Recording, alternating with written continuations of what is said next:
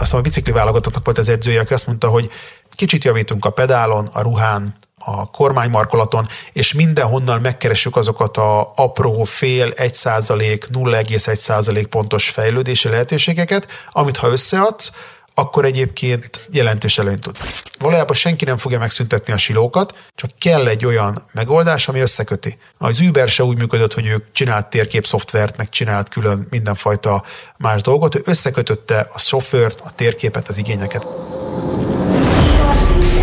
Ipar 4 Backstage. A mesterséges intelligencia, robotika, big data, cloud már napjaink része. De mit hoz a jövő, és milyen hatással van ez a termelő szektorra? Az Ipar 4 Backstage podcastet hallgatod, amelyben iparvállalatok kult szereplői és szakértők történetei mentén mutatjuk be, hogy merre tart az ipar. Mindenkinek van egy története. Egy történet arról, hogy hogyan lépett a sikerhez vezető útra. De mi van a sikersztori mögött? Hallgassd velünk a modern ipar kulisszatitkait. Jó, akkor szeretettel köszöntöm stúdiónkban Szabó Gábort, a Microsoft gyártóipari szektor megoldásokért felelős vezetőjét, és rögtön hadd kérjem meg, hogy mutasd be a pozíciódat, mondd el, hogy mivel is foglalkozol. Először is nagyon szépen köszönöm a meghívást, és üdvözlöm a hallgatókat. A Microsoft kicsit átszervezte a, a működését az elmúlt években. Ugye a termék az egy olyan dolog, amit a, a Microsoftosok tudnak a legjobban, de sokszor az ügyfelek nem igazán tudták, hogy a termék ugye mire jó. Ezért elkezdte az, az irányt fölvenni, hogy ugye a termékeket megoldásokban rendezte, és az megadott iparágaknak szóló megoldásokat épített fel. A gyártóipar az egyik kiemelt a pénzügy és a, a, a retail, ugye a kiskereskedelmi üzletek mellett, és a gyártóipari megoldásokat szervezte. Tehát valójában az én feladatom az minden olyan Microsoft építőkocka vagy Lego kockának a használata, amiből az ügyfélnek az adott iparágra specifikus megoldást kell létrehozni. Ebbe aztán a, az ellátási láncok, a gyártás hatékonyság, a kégalíros munkaerő, tehát nagyon sok terület van, és ezeket mind-mind egy megoldás portfólióba kell tartani. Ugye több éve ismerjük egymást, tudom, hogy nem érted félre, de mit keres egy irodai megoldásairól ismert informatikai vállalkozás egy gyárban? Kezdődik onnan a történet, hogy maga ugye a legértékesebb erőforrása a gyártó cégeknek az ember. Tehát ugye, ha azt veszük, hogy az, a gyártóipar az egy, egy vertikálisan integrált iparág. Tehát azt jelenti, hogy egy ügyféligényeket kell kiszolgálni, ahhoz kell a gyártást időzíteni, a gyártáshoz nyersanyag kell, gépek vannak. Na most ebbe a történetben rengeteg irodai munkás vesz részt, az értékesítésben, a logisztikában, a gyártás tervezésben, és van rengeteg olyan munkaerő, ami ugye a kék galléros munkaerő, aki meg ezt a gyártási folyamatnak egyik kult szereplője. Tehát, hogy így veszük, akkor már az a emberi erőforrásoknak a kiterjesztése a gyártósorra, ugye a shopfloorra angolul, hogy szokták mondani, az már egy nagyon fontos feladat, hogy hogy tudják azok a fajta digitális identitást megkapni az emberek. A másik ilyen nagy terület, ahol a Microsoftnak azért már sokkal nagyobb múltja van, mint csak szimplán a, az irodai erőforrások, az az emberek, az maga az adat. Tehát valójában ezt a két világot próbáltuk ugye nagyon sok megoldásba összehozni, hogy az adatokra épülő folyamatok, a folyamatokban résztvevő emberek, az, ahhoz, ahhoz kapcsolódó gépek. Tehát ugye a Microsoft a technológiai fejlesztések során jó sok olyan megoldást hozott létre, ahol kifejezetten a gyártóipari folyamatokat lehet hatékonyabbá tenni, úgy, hogy ebben az emberi erőforrás ez egy kiemelten fontos szerepkör. Nem említetted, de nem csak Magyarországért vagy felelős, vagy nem csak magyarországi példákat fogsz tudni nekünk itt majd elmondani, de mielőtt belemennénk ezekbe a konkrét példákba, azért azt tegyük helyre, hogy ugyan ipar négy kapcsán nagyon gyakran csak a, a gyártás, gyártás vezérlés, gyártás irányításra gondolunk, holott igazán az ipar négy a teljes gyártási folyamatot átíveli, ugye kezdve, hogy te is mondtad, a beszerzéstől, a logisztikán át az értékesítésig. Gondolom ezeken a területeken aztán még több tapasztalata van a Microsoftnak. Igen, és ugye ez nagyon fontos, és nagyon jó, hogy ezt felhoztad, ezt köszönöm, mert ugye ez az integrált folyamatban, én úgy szoktam mondani, hogy ez egy ez egy olyan értéklánc, amit, mint tudjuk, a láncban csak annyira erős a lánc, amennyire a leggyengébb láncszem. Tehát, hogyha ezt veszük alapul, hogy valójában egy, egy ügyféligényre, egy megrendelésre történt egy gyártásütemezés, az ahhoz szükséges gépi erőforrások, azok karbantartása, a nyersanyag, a készletezés, majd a késztermék raktározása és annak ugye a, a, a vevőhez való kiszállítása logisztikai partnereken keresztül, ez mind-mind olyan pont, ahol rengeteg úgynevezett ilyen digitalizációs terület van. Kezdve mondjuk a, a logisztikai lánc, ami most itt az utóbbi években sokkal nagyobb hangsúlyt kapott ugye a, a globális válság miatt, gondoljunk csak arra a bizonyos elakadt hajóra, ugye a Suezi csatornába, de valójában ugye ezek a területek a az ügyfélnek az a fajta kezelése. Nagyon érdekes például, hogy egy gyártó cég mennyire próbál előre integrálódni, és azt mondja, hogy ő szeretné a termékének a használatát jobban megérteni, ami arról szól, hogy az ügyfél milyen módon használja. Beépülnek mondjuk szenzorok azokba az eszközökbe, amit utána a gyártáshoz föl tud használni, karbantartáshoz, a, a fejlesztéshez. De maga a gépi adatokra épülő mondjuk karbantartáshoz szükség van a cserealkatrészre, raktárkezelés, kell hozzá egy szakértő kollégára, akinek a munkaerőbeosztását úgy kell megtenni, hogy ne gyártási időbe próbálja meg mondjuk karbantartani az eszközt, majd utána gyakorlatilag a gyártást úgy kell ütemezni. Tehát, hogy valójában itt nagyon sok terület van ipar 4.0-ban, mint tisztán a gyártáshoz közeli gépi adatok feldolgozása. Tudnál nekünk pár igazán izgalmas példát mondani, ahol a Microsoft valami nagyot alakított? Kelet-Európában is vannak egyébként nagyon kiemelkedő és példaértékű ügyfelek. Tehát, hogyha most a magyarországi területeket nézzük, akkor ugye nekem itt a, mi nagyon sokat dolgoztunk mondjuk a Foxconnosokkal, ahol egy olyan digitalizált gyártás felügyeletet, meg kiterjesztett valósággal támogatott ugye gyártás minőség ellenőrzést csináltak, meg az egész gyártási folyamatnak a digitalizációját használják.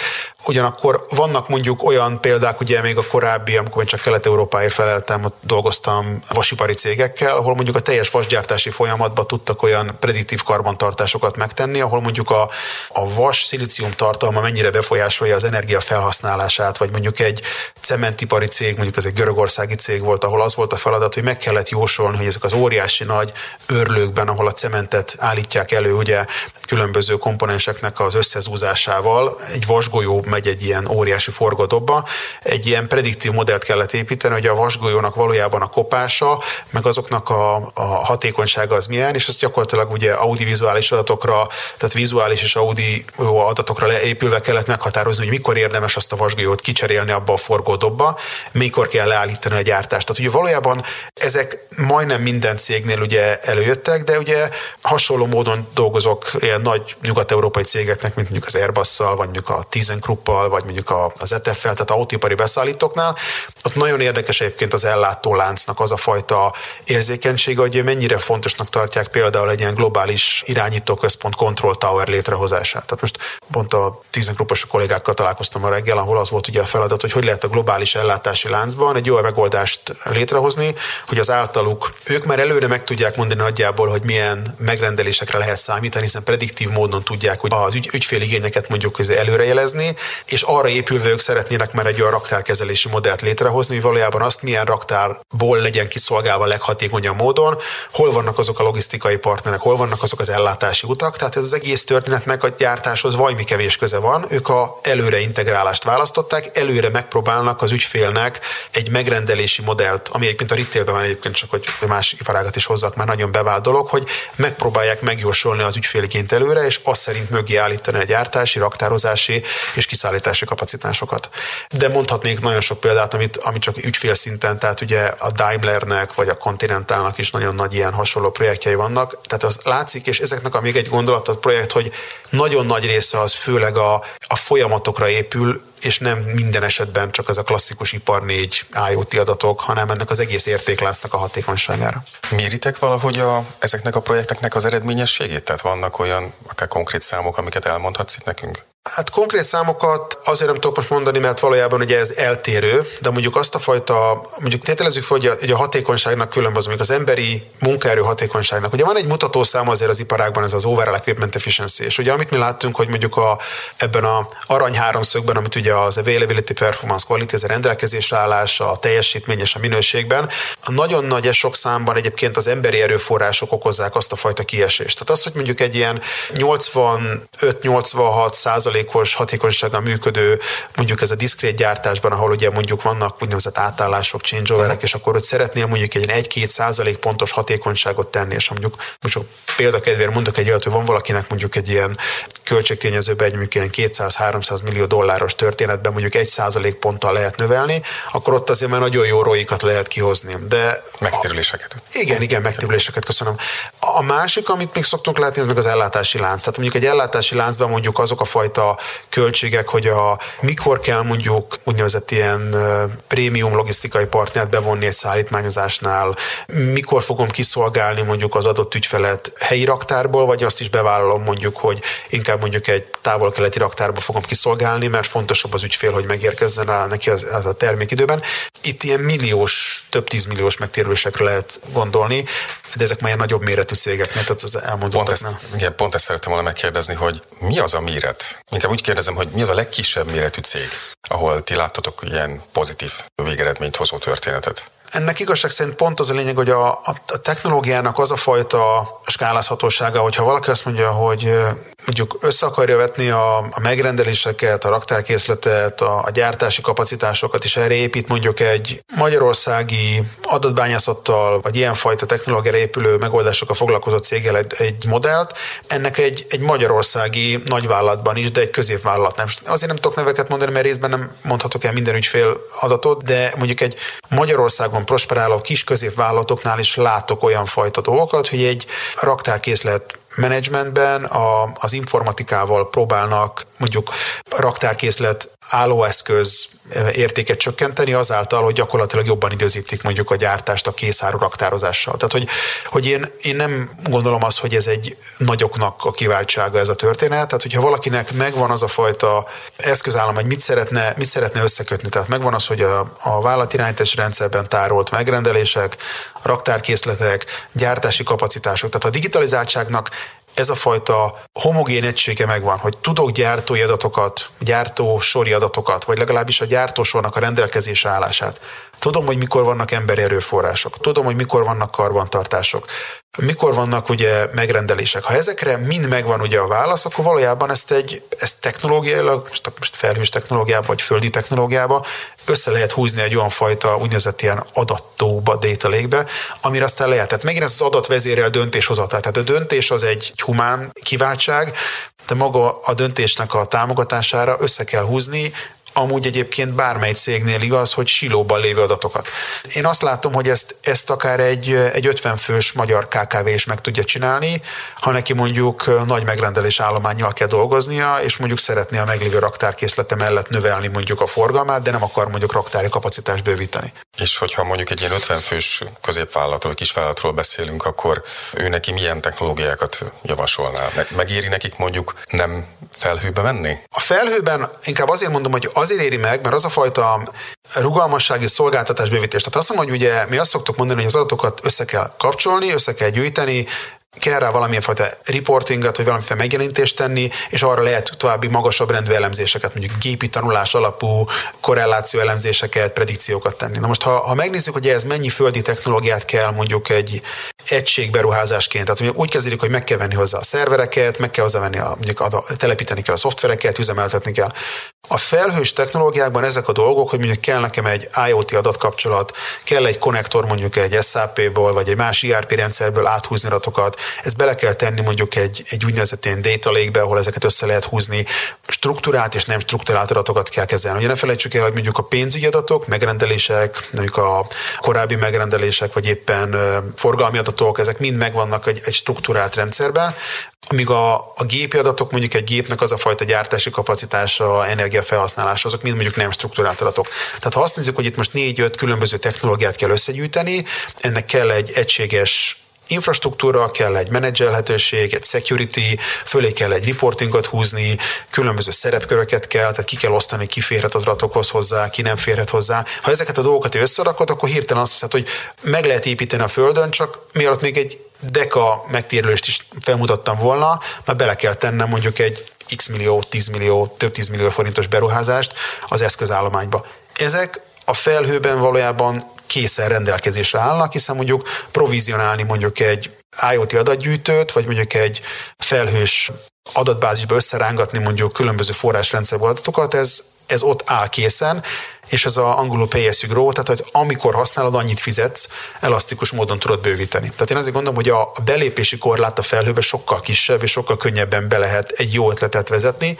Még egy gondolat, nagyon fontos az ötlet. Tehát ha megvan az ötlet, akkor a technológia az nem, nem szab határt, míg régen az volt, hogy volt egy jó ötlet, de nem volt hozzá nekem mondjuk technológiai lehetőség, hogy megvalósítsam. Tehát a felhő technológia maga az, ami ezt a fajta rugalmasságot megadja egy, egy ötlet megvalósításához. Hát ez az elaszticitás, meg ugye a skálázhatóság, hogy valójában ugye az, hogy különböző méretben, különböző szolgáltatásokkal tudsz úgy bővíteni, hogyha azt mondom, hogy na, akkor most összegyűjtöttem az adatokat, meg összehúztam hozzá gyakorlatilag a HR rendszerben mondjuk azokat az, a munkaerő beosztásokat, és nekem kell egy olyan fajta, mint tudom, vizualizáció, hogy melyik gyártáson kidolgozik, át akarom mondjuk ezt a, ezt ilyen digitális uroknak hívjuk, hogy a gyártásban a legnagyobb probléma, hogy ugye egy ilyen egy ilyen vízesés modellben van, hogy megérkezik ugye a megrendelés, akkor elkészül a gyártási terv, az lekerül ugye gyakorlatilag a gyártósorra, és az a mondás, hogy ha itt bármi is történik, ezt végre kell hajtani.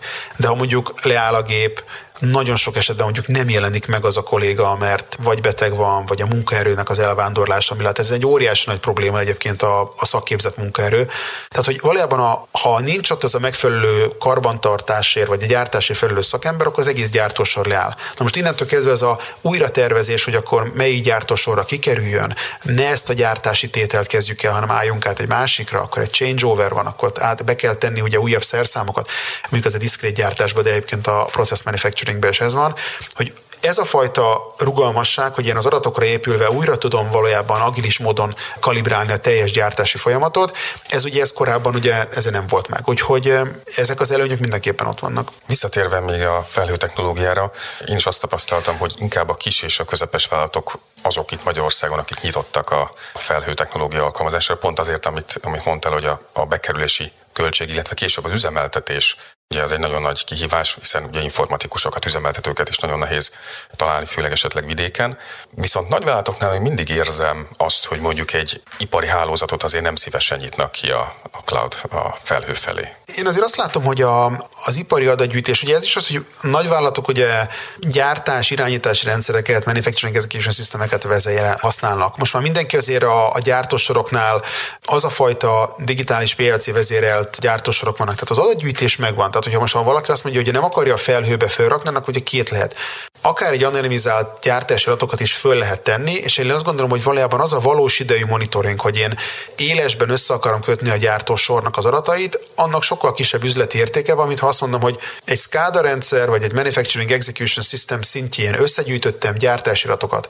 Én nem akarom, mert ugye egy mesh rendszernek nem feladata, hogy az adatokat ugye elemezzen. Azokat az adatokat egyszerűen majdnem, hogy offline módon fogom, leveszem onnan az elmúlt egy hét adatait, egy hónap adatait, beteszem egy olyan rendszerben, meg képes adatokat feldolgozni, meg vizualizálni, és azon rendszeren megvalósítok mondjuk egy, egy olyan fajta prediktív modellt, ami aztán lehet akár naponta vagy hetente föltölteni. Tehát én úgy gondolom, hogy ez a fajta kifogás, hogy nem akarom összekötni az adatokat, mert valós időben onnan támadás jöhet, ezt meg lehet mondani, hogy ne kösd össze, hanem egyszerűen csak használd azokat az adatokat, amit a gyártóson előállnak, és nézd meg azokat a fajta korrelációkat, hogy egy gyártásban bekövetkező overall equipment efficiency, tehát ugye a minőség rovására történt változásoknál milyen olyan kereszt korrelációk vedezhetők föl, hogy a nyersanyag, a használt pótolkatrész, a karbantartást elvégző emberi tényező kollégával ki volt az, hogy vissza tudjon vezetni, hogy a jövőben ne legyenek ilyenek. És ehhez nem kell összekötni valós időben, hanem a meglévő adatokat össze kell vetni. És ugye még egy gondolat, mondjuk, mondjuk az, hogy milyen nyersanyaggal dolgozik mondjuk egy cégnek, vagy szlovéniai projektem volt.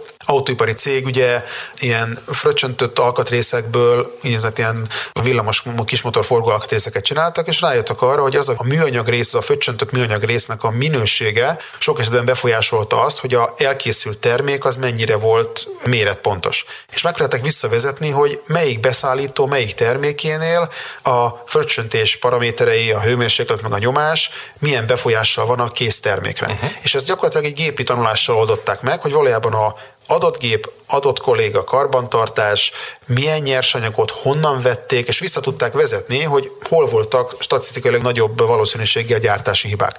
Ehhez viszont kellettek gondolom az, hogy gyártásról legyen adatgyűjtés és nyilvántartás. Igen, de ott valójában nem kötöttük oda. Tehát technikailag, ha valaki szeretne gépi gyártósorról valós idejű adatokkal táplálni egy rendszert, ahol egy valós idejű irányítópulttal szeretné látni a gyártást, én azt gondolom, hogy az még kevesebb értéket ad neki jelen pillanatban, mintha megpróbálná mondjuk a, a gyártós adatokat ilyen batch jelleggel időről időről letölteni, és arra építeni valami üzleti logikát, meg döntéshozatalt. Te egyébként milyen biztonsági kockázatokat látsz az ipari hálózat kinyitásában az internet felé? Hát ugye alapvetően ugye a, a biztonsági kockázatok, hogy egy, egy gyártó soron történt biztonsági eseménynek sokkal súlyosabb gazdasági, de főleg inkább emberi kockázata van. Most akár mondjuk egy nehéziparban dolgozunk, vagy autóiparban, tehát mégis ugye ezek a, a gépeknek az a fajta ez egy veszélyes üzem. Tehát sok esetben itt azért mondjuk egy, egy gyártósornak a felülvezérése, ez is egy érdekes történet, hogy az autonómos, angol ez az, az önvezérelt, ez az automatikusan vezérelt rendszereknek az időszaka, meg ezek a digitális sikerek, amiről nagyon sokan beszélnek, hogy akkor majd ez, a,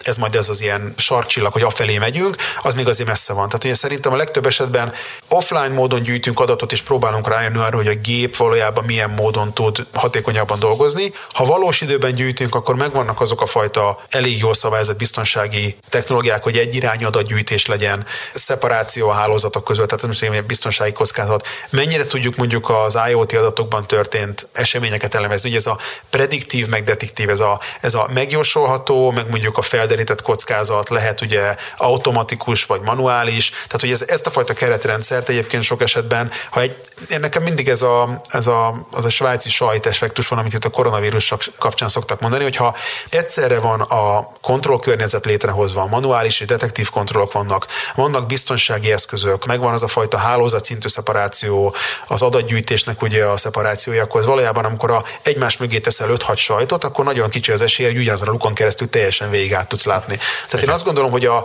ami a kockázatban ez az egy zár, nem zár, tehát ugyanez igaz, hogy azt a fajta kontroll környezetet kell kialakítani, hogy valójában hogy fogom a szabályokat, a folyamatokat, a gépeket, adatoknak a biztonsági hozzáférését, fizikai access control, logikai access control, kontroll. Tehát ezeket valójában egy elég komoly audit módszertannal föl lehet deríteni, hogy valójában a meglévő rendszernek hány olyan sérülékenysége van, ami nem feltétlenül a felhő technológiára, vagy mondjuk a, a rossz indulatú támadásokra vezethető vissza. Azok a példák, amiket most előbb elmondtál nekünk, meg esetleg még majd fogsz mondani, ott arányaiban körülbelül a, ezekből mennyi a felhő technológiára épülő megoldás? Hát nálunk minden. minden. Mert hát legtöbb, igen, tehát hogy, a, hogy valójában ugye a, a legtöbb olyan termék, amit mondjuk most ugye nem csak ugye a felhős adat feldolgozó megoldásokra gondolok, mondjuk maga a csoportmunka megoldásokra, a levelezés, a csoportmunka, de még a, az úgynevezett ilyen supply chain, a raktárkezelés, az összes történet, amit a Microsoft portfólióban találunk, az már majdnem mind felhős. Tehát, hogy valójában, amikor valaki azt mondja, hogy szeretne egy ilyen digitális logisztikai láncot építeni, és abba szeretne adatokat összegyűjteni, akkor annak a platformnak ugye a termékei azok felhősek. Ettől függetlenül vannak ilyenfajta hibrid megoldások, amikor azt mondjuk, hogy van a felhőnek olyan lába, ami leér a földig, uh-huh. és le lehet tenni azokat a fajta ilyen stacket a földre, egy Azure stacket, most nem akarok termékneveket használni, mert nem erről szól a történet. Tehát megvan az a technológia, amikor valójában egy hibrid felhőt lehet létrehozni, amikor a földön történik a, a dolgoknak a nagy része, az adatgyűjtése, bizonyos szintű elemzése, és utána kerül föl mondjuk ugye magasabb szintű szolgáltatásokkal az adat, vagy a folyamat a felhőbe. Meséltél nekünk pár sikeres projektről, de engem érdekelnek a kudarcok is. Volt-e olyan projekt, ami nem hozta azt a célt, amit, azt az eredményt, ami ki lett tűzve? Persze, hogy volt. Igazság szerint voltak olyan projektek, hát persze most az ember ezt nem rakja ki az ablakba most, de, de valójában tanulni nagyon sokat lehetett belőlem. Tehát, hogy ami, ami igazán fontos volt, hogy a, az IT és az OT világnak az a fajta harmonizációja, hogy valójában őknek össze kell fogni abba a történetbe, hogy, hogy itt valami hatékony legyen, mert hiába van egy jól működő informatikai, vagy mondjuk szokták mondani irodai környezetre, vagy üzleti folyamatokra épülő rendszer, ha annak a sikeressége, ugye ez értéklánc, hogy hiába van egy nagyon jó logisztikai beszerzési rendszer, hogyha a gyártás az teljesen el van vágva tőle, és a gyártó soron ők azt mondják, hogy ők, ők nem tudják ezt az igényt kielégíteni, a végén úgyis az ügyfél fogja ezt megszenvedni, mert az ügyfél nem fog tudni időben a termékhez jutni. Tehát én az, amiket én láttam, ez a, az emberi tényező, de mindig az emberi tényező szokott lenni, hogy valójában a, az a fajta kudarc, hogy nem tudtunk gépeket, adatokat, rendszereket összekötni, vagy egy gépi tanulás, gépi látás, mesterséges intelligencia nem tudtak kideríteni. Az azt én nem nevezném igazság szerint problémának, mert soha nem volt. Jó, amikor egy vasipari környezetben a, a vasérc agglomerátumnak kellett meghatározni a szemcse méretét, hogy mi az, ami bekerülhet, mondjuk ez pont egyébként egy, ez egy elég személyes történet, engem azért érint, most annyit elmondhatok egy személyesen, hogy én abba az üzembe dolgoztam velük, akik most sajnos a, a háború miatt ugye az az, az Azov Steel volt egy nagy projektem, ahol, ahol dolgoztam velük, hogy ott csináltunk egy ilyen fajta gépi tanulásos, gépi látásos projektet, azzal az ügyfél, azzal az ukrán vállalattal, és ott, ott nagyon-nagyon döbbenetes dolgok voltak, hogy hogy lehet a gépi tanulást használni arra, hogy a, a vasért szilícium tartalom meg meghatározása soha nem volt probléma ebből. Vannak határai a gépilátásnak, vannak határai mondjuk annak, amit ugye, de ha nincsen meg az a megfelelő mennyiségű adat, akkor, akkor nem jöhet ki egy jó eredmény, de legtöbbször az emberi tényező volt az, hogy nem, nem, nem állt össze az a fajta igény, ami az OT meg az IT oldalon egy, egy irány mutat. Mondtál egy kulcs dolgot, ezt a IT-OT harmonizációt hogy világlátott ember vagy. Mi így a, a tapasztalat, hogy a sikeres nagyvállalatoknál mennyire történik meg ennek a harmonizáció, akár szervezetileg? Én azt gondolom, hogy ugye ez egy két nagy világ. Én nem is, az én személyes véleményem meg a tapasztalat az, hogy én nem tolnám ezt a történetet úgy össze, hanem belekapaszkodnék azokba a módszertanokba, amit mondjuk mondjuk úgy hívnak, hogy TOGAF, meg az Enterprise architektúra. Amikor azt mondjuk, hogy van egy, van egy architektúra elképzelés, hogy mindenkinek megvan a feladata. Ha azt mondjuk, hogy van egy, ugye egy üzleti architektúra, ahol meg vannak határozva az üzleti igények, akkor körötte van, alatta van a szolgáltatás architektúra, hogy milyen megoldások vannak, ott már megjelenik az, hogy ez mondjuk egy, egy vállalat irányítási rendszer, ez egy gyártási irányítási rendszer, és alatta van mondjuk az a fajta infrastruktúra, amit össze kell kötni. És akkor itt jön fajta az a fajta dolog, hogy ne próbáljuk azt mondani, hogy megmondjuk egy, egy IT székből az OT-snak, hogy ezt hogy kell csinálni, vagy fordítva, hanem kell egy olyan fajta architektúra, rendszert fölé tenni, hogyha azt mondjuk, hogy egy, egy gyártási folyamatot szeretnénk mondjuk optimalizálni, és abban azt látjuk, hogy ebbe az emberi tényező, a karbantartás, az anyagfelhasználás, és üzleti szempont az sem mindegy, hogy mondjuk mekkora készáru raktárat üzemeltetünk, mert azt mondjuk, hogy gyártunk folyamatosan raktárra, de csak egy magyar példa egyébként, egy magyar cég, aki azt mondta, hogy ő gépalkatrészeket gyárt, és azt mondta, hogy nekik annyira hektikus a megrendelés állomány, hogy valamikor ugye nagy holt idők vannak, valamikor pedig nagyon nagy megrendelés állományok van. És próbálja ezt a fajta völgyeket, meg a helyeket, ezeket a hullámvölgyeket kiegyenlíteni, és azt mondta, hogy olyan terméket fog csinálni, amely modulárisan több különböző termékhez alkalmas lesz, és akkor azt mondja, hogy megossza a úgynevezett manufacturing to stock, tehát a raktára termelés, meg a manufacturing to order, tehát a megrendelésre gyártást. Na most a manufacturing to stock az egy, az egy nagyon jól követhető dolog, tolni kell befelé a nyersanyagot, optimalizálni kell az erőforrásokat, embert, gépet, nyersanyagot, és gyártani. A manufacturing to ordernél már jön az a fajta történet, hogy jól lenne látni mondjuk a megrendelési igényeket előre, és a gyártás ütemezésben ezt a kettőt váltogatni. Tehát ahogy a portfólió komplexitása nő, és változik a gyártásra, vagy a raktárkészletre, meg a megrendelésre gyártásnak a, az aránya, és ez dinamikusan változik, itt már valójában egyeztetni kell a logisztika, a sales, a gyártástervezési IT-s kollégáknak azzal, hogy ez valójában gyártás ütemezésben mikor lesz karbantartás, ez a gépnek mekkora gyártási kapacitása van, hány ember van a shopflooron, mennyi nyersanyag van, mennyi esetlegesen a, a, az alkatrész a karbantartáshoz. Tehát ott jöttek azok a dolgok, hogy architektúrát kellett csinálni, és akkor volt egy ilyen, hogy ez egy szlovéniai projekt volt, hogy két projekt volt, nagyon érdekes volt, az egyiket úgy hívták, hogy Beer Game, ez a bizonyos sörjátszma, hogy valójában az elosztási lánc, az a, a logisztikai láncnak a, a hirtelen növekedése, mondjuk ezt a, a sörpiacra szokták modellezni, hogyha hirtelen megnő mondjuk egy nyári meleg napon, vagy egy világbajnokságon ugye a sörfogyasztás, akkor egy előre nem tervezett igény, az mennyire tudja bebalítani az értékesítési láncot, mert ugye a különböző raktározási, meg gyártási kapacitások, hiszen a sör is egy olyan dolog, hogy nem lehet gyakorlatilag gomnyomásra előállítani, van egy kifutása. A másik az meg a, úgy hívták, hogy pit stop, ez volt a projekt másik része, az pedig a gyártásban történt ugye gépi átállások, ezek a bizonyos kerékcserére hajazó, uh-huh. hogy egyik termékről a másikra átállunk.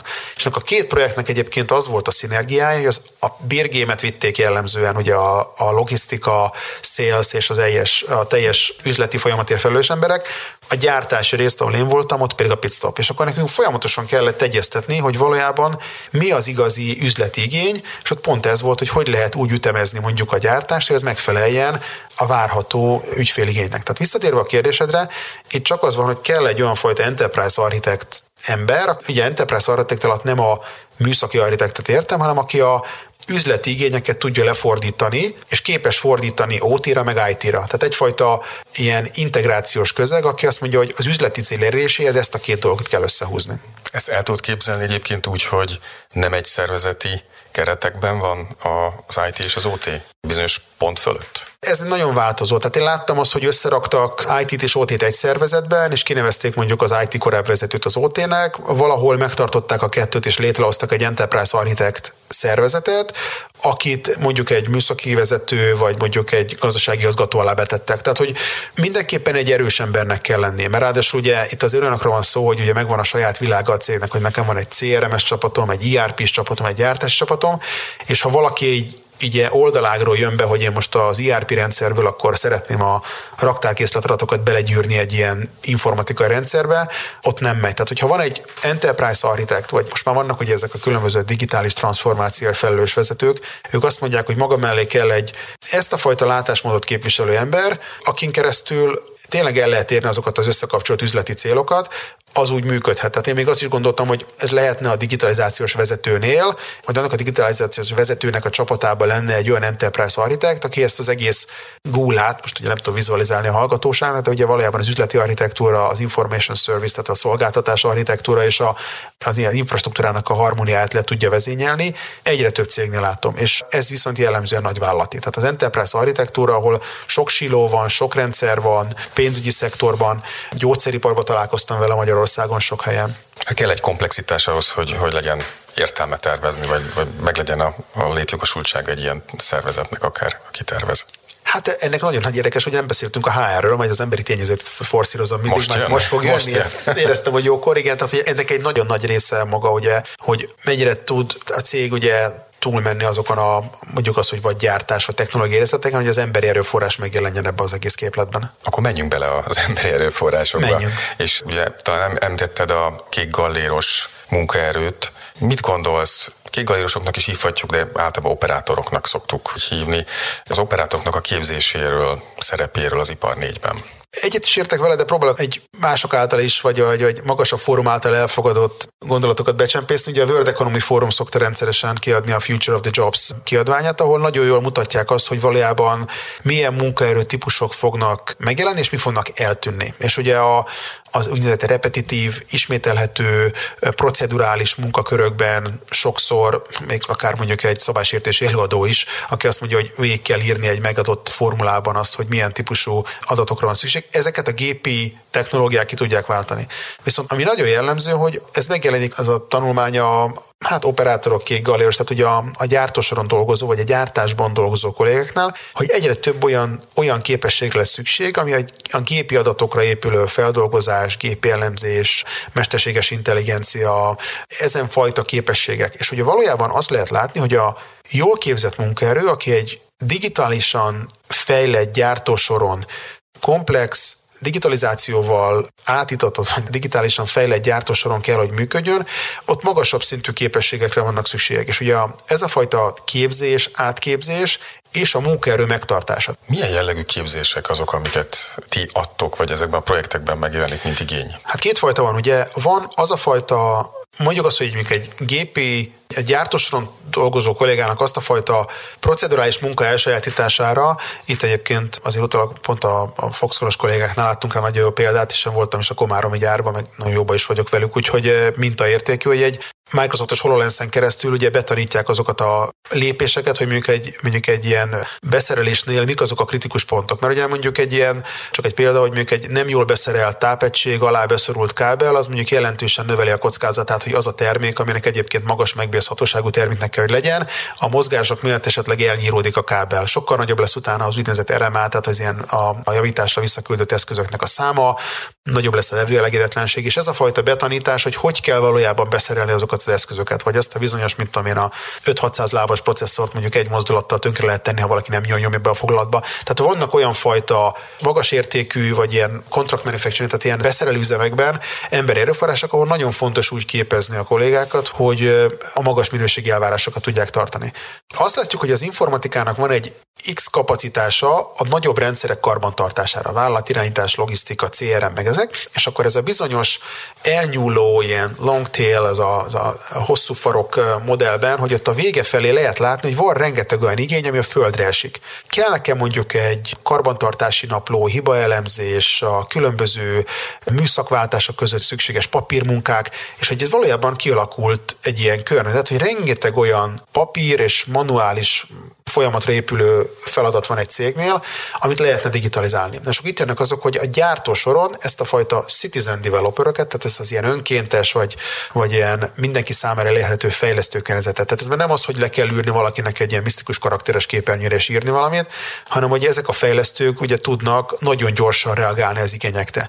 Megjelenik ez a Kaizen metodológia, hogy folyamatosan jelzik azokat a fejlesztésre vonatkozó igényeket, hogy hogy lehetne létrehozni mondjuk egy karbantartási naplót, egy sima visszajelzés, az a digitális visszacsatolás, hogy történt valami egy gyártósoron, egyből lehet értelmezni, mi történik, karbantartót küldeni.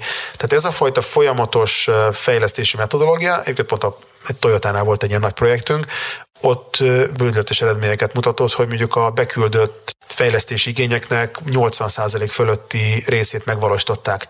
Hiszen nem csak az ötlet volt jó, hanem ott volt gyakorlatilag az a fajta fejlesztő low-code, no-code platform, ami azt mondták, hogy pillanatok alatt le tudtuk fejleszteni. Kell egy ilyen, nem tudom, szünetalkalmazás, munkaerő nyilvántart, tehát nagyon sok mindent, és ez egy ilyen keretrendszerben. Na, ilyen típusú emberekre korábban nem volt szükség, hiszen nem volt ilyen, hogy egy gyártósoron valaki összepattint egy eszközt, amivel csak simán mondjuk nyomon tudja követni a gyártósoron történt eseményeket. Az operátori munkaerők felül indultunk, hogy milyen képzésre vagy átképzésre lehet szükség. Ugye említetted azt, hogy akár föl lehet használni digitális technológiákat, hol ezt említetted, virtuális valóságot a képzésükre. Milyen más irány van még, amire érdemes koncentrálni, akár itt a magyar vállalatoknak? Mire készüljenek esetleg? Mindenképpen azt, azt kell látni, hogy az a fajta adatvezérelt működési modell, amit ugye az üzleti világban a vállalatirányítási rendszerek, logisztikai rendszerek, beszerzés, meg a teljes irodai környezetben bevett gyakorlat van.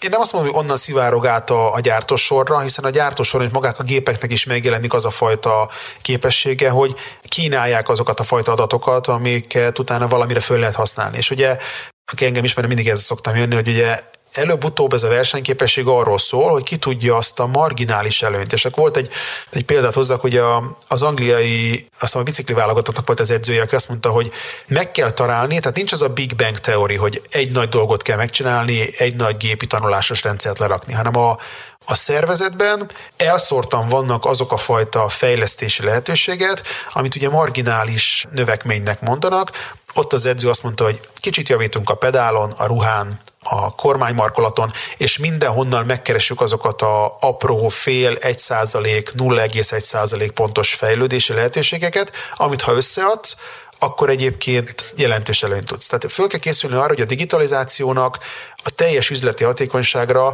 vonatkozó igénye megjelenik a gyártóson. És meg egy anekdóta, mert én, nekem van egy kedvenc előadom a, a TED-en, a Rachel Botsman, aki sokat beszélt a, a kollaboratív gazdaságoknak az erőnyéről. Tehát, ha meglátjuk, az egész világ arról szól, hogy nem egy helyen vannak ugye a döntéshozatalok, hanem elszórtan. És a digitalizáció adja meg azt a fajta összekötést, amiben megteremtődik a bizalom, hogy azok az adatok, amik a gépi adatokról jönnek meg a gyártósorról, azok valójában konzisztensek, valósak, és annak a két adatnak az összekötésre lehet építeni. Halljuk ezeket nap, mint nap, hogy megszűnnek a, a különböző silórendszerek. Valójában senki nem fogja megszüntetni a silókat, csak kell egy olyan megoldás, ami összeköti. Az Uber se úgy működött, hogy ők csinált térképszoftvert, meg csinált külön mindenfajta más dolgot, ő összekötötte a szoftvert, a térképet, az igényeket. Tehát valójában a digitalizáció teremti meg az összekötést azon pontok között, ahol ezeket a bizonyos marginális pici pontokat meg lehet ugye fogni. És visszakanyarodva a beszélgetés elején, amit mondtam, hogy ha elfogadjuk, hogy a, a gyártóipar ez egy vertikálisan integrált értéklánc, ahol hiába van hatékony ügyfélmenedzsment, sales, vagy mondjuk logisztikai rendszer, ha nem követjük végig ebbe az értékláncnak valamennyi pontján, mert megvan a megrendelés, de ott áll a, a gyártósoron egy hétig, mert nincs ott az eszköz, nincsen karbantartva a gép, nem megfelelő a kollégának a hozzáértése, nem jól tartják karbant az, az eszköz, rengeteg selejtet gyárt, a készáru raktár az, az nagyon magas, ezért gazdasági veszteséget szervez, tervez a cég, nincs jól leszervezve a logisztika, ugye a logisztikai partnerekkel. Ha ezt az egész értékláncban nem egységesen, elosztottan, de mindenhol megtaláljuk azokat a fejlesztési pontokat, akkor az egész lánc olyan erős, mint a leggyengébb láncszem. Úgyhogy visszatérve a kérdésre, röviden meg kell találni azokat a pontokat, hogy ők hogy fogják felhasználni azokat a digitalizációs adatokat, meg digitalizációs pontokat, amik óhatatlanul is meg fognak jelenni, vagy az üzleti életből jön az igény, hogy meg kell tudni mondani, hogy a gyártás mikor fog befejeződni, mennyit fog gyártani, mikorra tudja beütemezni, dinamikusan kell mondjuk átkal, átkalkulálni vagy áttervezni a gyártást, meg a másik oldalon, hogy gyártók, hogy a gyártósorról már nem veszünk olyan gépet, aminek legalább nem lehet olyan gépet kapni, meg nincsen digitális kimenete. És a utolsó még egy gondolat, hogy ugye itt igazság szerint az embereknek nem az oroszlánnak egy gyorsabbnak lenni, hanem csak a másik, másik cégnél. Úgyhogy ha valaki ezt a marginális gént kihasználja, vagy ezt a marginális előnyt, akkor ő pont annyival lesz gyorsabb, hogy egy 3%-kal olcsóbb terméket tud mondjuk a piacra vinni, ami azért egy jelentős árelőnyt jelent. Köszönöm az eddigi értékes gondolataidat. Arra kérlek, hogy végül foglald össze, hogy mit üzensz az iparvállalatoknak. Én úgy gondolom, hogy nincs kis meg nagy vállalat, tehát nincsenek az igények között akkora különbségek. Itt mindenkinek egy ilyen vertikálisan integrált értékláncba kell működni. Ebben az értékláncban azok a fajta üzleti igények, amik lehetnek ugye a, akár a megrendelés, akár az ügyféloldaliak, vagy lehetnek mondjuk olyan igények, ami a gyártásba jönnek, ezek csak összekapcsoltan lehet értelmezni. Tehát itt, itt megint csak kihangsúlyozom, hogy a lánc annyira erős, mint a leggyengébb láncszem.